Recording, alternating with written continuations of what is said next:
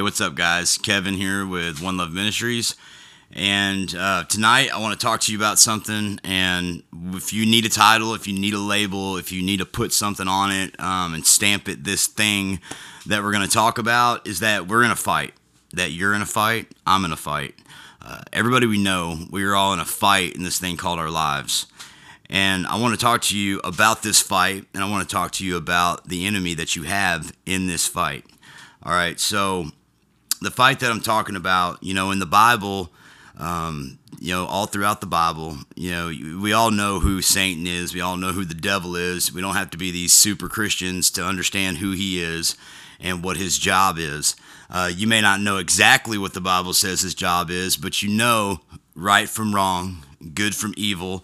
Uh, it's called the age of accountability, and we all hit it at some point in time in our lives. We go from being a, a child you know, that, that we just do wrong and we're being taught how to do right, to coming into a place where in our lives we know what the right thing to do is, uh, and we know what the right choice is and the wrong choice is. And the fight that you are in and the enemy that you have is the devil. Now, the devil, he can use things, use people. He can come in all, all sorts of forms. Let's go back to the first time he presents himself in the Bible. You had Adam, you had Eve. Uh, he comes to Eve. You know, God told them, don't eat from this particular tree, paraphrasing. Uh, he comes to Eve, and, and he's in the form of a serpent, and he's there to, to project doubt. He says what? He says, surely you're not going to die if you eat this fruit. You know, so that that's where sin came into the world and all that other stuff. But but to kind of break this down in a, in a more understandable thing, you know, every day you are faced with things in your life that are going to challenge you. Uh, people, they're going to challenge you. Your emotions, they're going to challenge you. Your your aggravation, your rage, maybe it's a drug problem, drinking problem, lust problem, whatever it is. Uh, this fight that you're in, it's always between ourselves. It, it, most of the time it boils down to being something inside of you um, that's warring against something else. And it's the enemy, um, and, and he's trying to get in your head, and he's trying to get in your thoughts, and that's the first place he comes. The battleground of your life is going to be in your mind. And so, you know, what do I know about this fight I'm in? If we say, well, well what do I, what is it that I know about the fight? Well, we know that we do have an enemy, first. Second, we know this enemy, it's not flesh and blood. We know that. The Bible says that, and I'm going to show you that. It says that uh, the enemy comes to do three things. He comes to steal, kill, and destroy. So we know we have an enemy. We know the enemy is not flesh and blood. It's not people. People are not our problem. And we also know that the enemy comes to do three things: steal, kill, and destroy. And in the Bible, anytime you see anything and it's in an order, it's in that order for a reason, because that's the way it'll go down. So he's not going to come and try to kill you right away. He's not going to do that. He's going to come and he's going to steal something. He's going to steal something. Then he's going to try to kill that thing. And then he's going to try to destroy that thing. And, you know, fourth, we know that this enemy roams about like a roaring lion seeking whom he may devour. And we know that from First Peter chapter five, verse eight. And uh, it says to be sober-minded, be sober, um... and with self-discipline. And, you know, here, I'll just, I'll read it to you instead of just paraphrasing so that you can hear it, because I want to talk about something for a minute about this lion that the Bible talks about, this enemy. So it says this, it says, be sober, be vigilant, because your adversary, your enemy, the devil, walks about like a roaring lion seeking whom he may devour. You know, in the Bible, God doesn't just flippantly use words. The Holy Spirit doesn't just flippantly use words. There's a lot of things in life that can kill you. A lot of things other than a lion that can kill you. But God chose to put it on this writer's heart to say a lion. Well, let's look at how, how does a lion hunt? What does a lion do? A lion stalks its prey. A lion waits for that prey to get outside of the pack, outside of community, outside of the safety. The Bible says there's safety in the multitude of counselors. Well, we know that a lion stalks its prey, so it's going to watch. Your enemy is watching and waiting for you to have a moment when you're aggravated, when you're mad, when you're frustrated, when your guard's down, when you're tired, when you're wore out, when you're broke, when you're when you're downtrodden, and then that's when he's going to strike, and he's going to do it. You know, what happens when we get in a fence? We get in a fence, and we burn off, and we tear off, and we don't want to be around anybody. We don't want to hear what anybody has to say. We're in a fence. So now that roaring lion, the enemy, has you exactly where he wants you. He has you outside of the pack, outside of community. And then that's when he's going to come, and that's when he's going to, to do what he does. And that's why the Bible says to be sober, be vigilant, because your adversary, the devil, walks about like a roaring lion, seeking whom he may devour. Verse nine says, resist him steadfast in the faith, knowing that the same sufferings are experienced by your brotherhood in the world. What does that mean? It means you're not the only one going through stuff. You're not the only one struggling. You're not the only one having these problems. The two biggest lies that the enemy uh, is telling people today, you know, is self-titlement, that the world owes you something, uh, and that life isn't hard. Guys, I'm going to go ahead and, and just break this to you. Life is hard, and nobody owes you anything.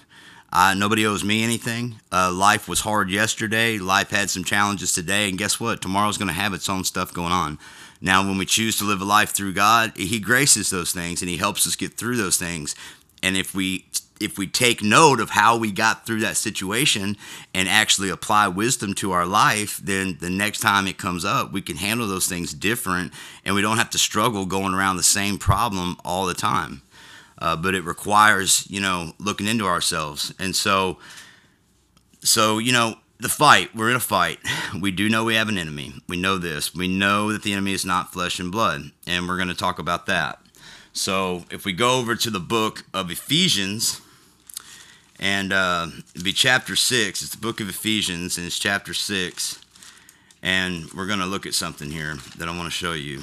And um, guys, you know, my heart is for you to hear what I'm saying in, in the sense of, you know, Christianity doesn't mean everything is, is hunky-dory and fine.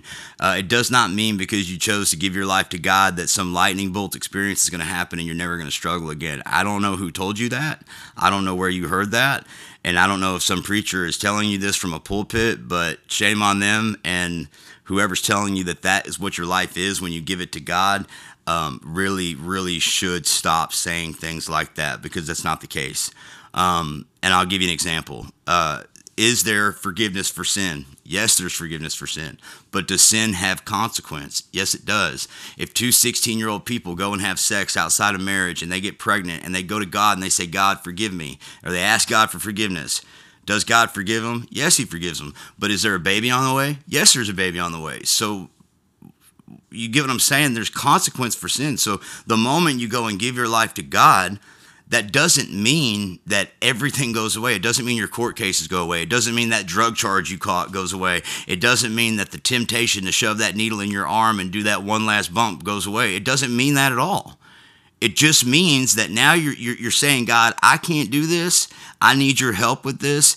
And you surrender that to him. But what's going to, well, here's the deal. Salvation's a free gift, but it comes with responsibility. If I buy my son a cell phone and I give my son a cell phone, that's a gift I gave him. It's his responsibility to charge it. It's his responsibility to keep the screen from breaking. It's his responsibility to pay the bill.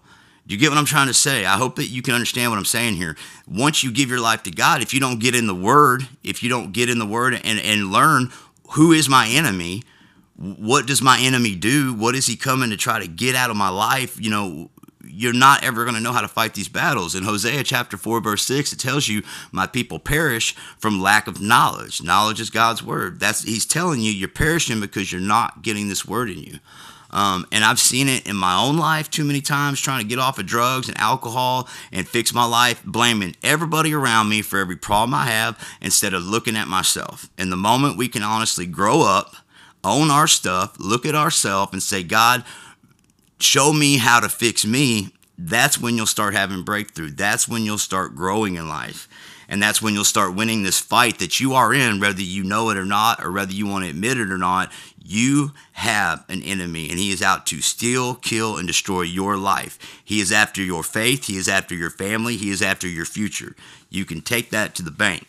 Now, here's the good news. In Ephesians, which I thought I was there, and I'm at uh, Philippians. So Ephesians chapter six, and we're just going to start for sake of time in ten through eighteen. So verse ten says this. It says, finally, my brethren, be strong in the Lord and in the power of his might. Put on the whole armor of God that you may be able to stand against the wiles of the devil. All right, here we go. For we do not wrestle against flesh and blood. We don't wrestle against flesh and blood. People are not our problem. For we do not wrestle against flesh and blood, but against principalities, against powers, against the rulers of the darkness of this age, against spiritual hosts of wickedness in heavenly places. Therefore, take up the whole armor of God, that you may be able to withstand the evil day. And having done all to stand, stand. Therefore, having girded your waist with truth, having put on the breastplate of righteousness, having shod your feet with the preparation of the gospel of peace, above all, taking the shield of faith, which you will be able to quench all the fiery darts of the wicked one. Verse seventeen, and take the helmet of salvation and the sword of the Spirit, which is the word of God, praying always, praying always, guys, always communicating with God, with all prayer and supplication in the Spirit, being watchful to this end, with all perseverance and supplication for all the saints. So he's saying what? What's he saying? You notice a few things that are consistent with each other in this fight you're in. What's he say over in Peter? He's saying, hey, be vigilant. Hey, be sober-minded. Be alert. Don't just be sitting there, uh, you know, just humdrum and, and think that, that you're not in this fight, that the devil is not out to kill you. Uh, all you got to do to float downstream is quit swimming. It's effortless. But if you want to get somewhere in life, if you want to get to a point that, uh, you know, when you when you get sick and tired of being sick and tired, when you're tired of the drugs robbing you, when you're tired of the drugs ruining your relationship with your kids, ruining your relationship with your parents, when you're tired of the alcohol causing you to be locked up time after time after time, not getting your license back, not getting your life straight, when you're tired of losing sleep and having to go get high or find serenity in the bottom of a bottle, when you're tired of this, this is the way out. You get your mind right with God. You get your heart right with God. You get your mind and your heart right with yourself. You go to God, you humble yourself, and you admit you can't do this. Guys, we can't do this. How many of you and how many times have I in my life of drugs and alcohol, how many times have we formulated a plan that's that we think is going to work? How many times have we sat down and said, okay, now that I've gotten cleaned up again, now that some people have helped me back on my feet again, I know I can do the drug and do it this way, and, and I can make sure it doesn't happen like that again. And how many times has that worked? How many times have you drank and gone out and just said, I'm going to drink a little, take a couple shots, and then I'm going to do it like this and be responsible? I mean, come on, guys, be real with yourself. At the end of the day, us fooling ourselves, it's not, I mean, yeah, we hurt people around us we care about, but at the end of the day, we're just burning daylight and wasting time, and we're not getting anywhere. Guys, for me, there was a time that I I got sick and tired of being sick and tired.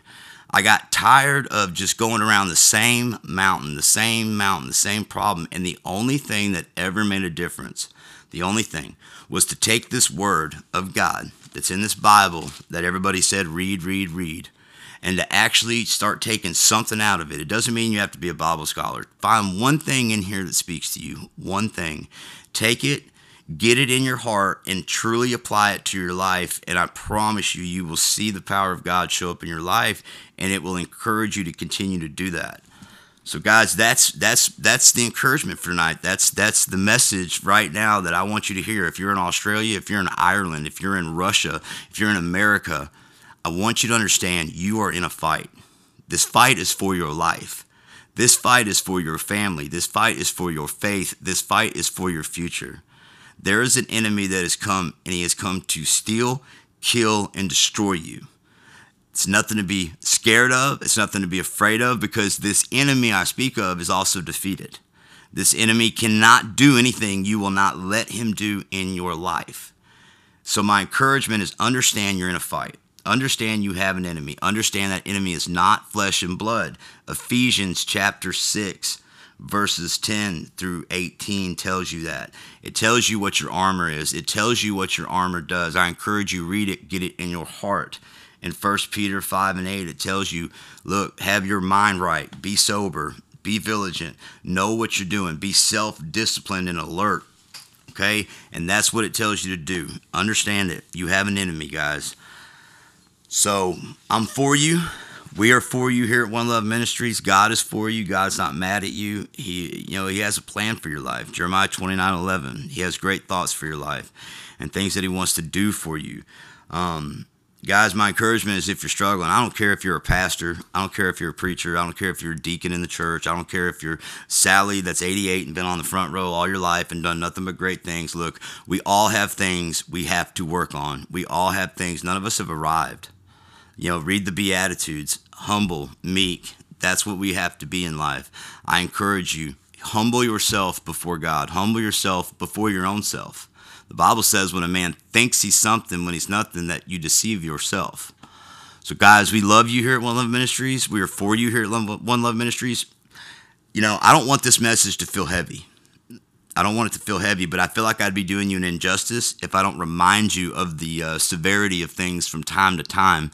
Uh, so give it to God, lay it at his feet, know that he's big enough to take care of what matters to you, and understand if it matters to you, it matters to God.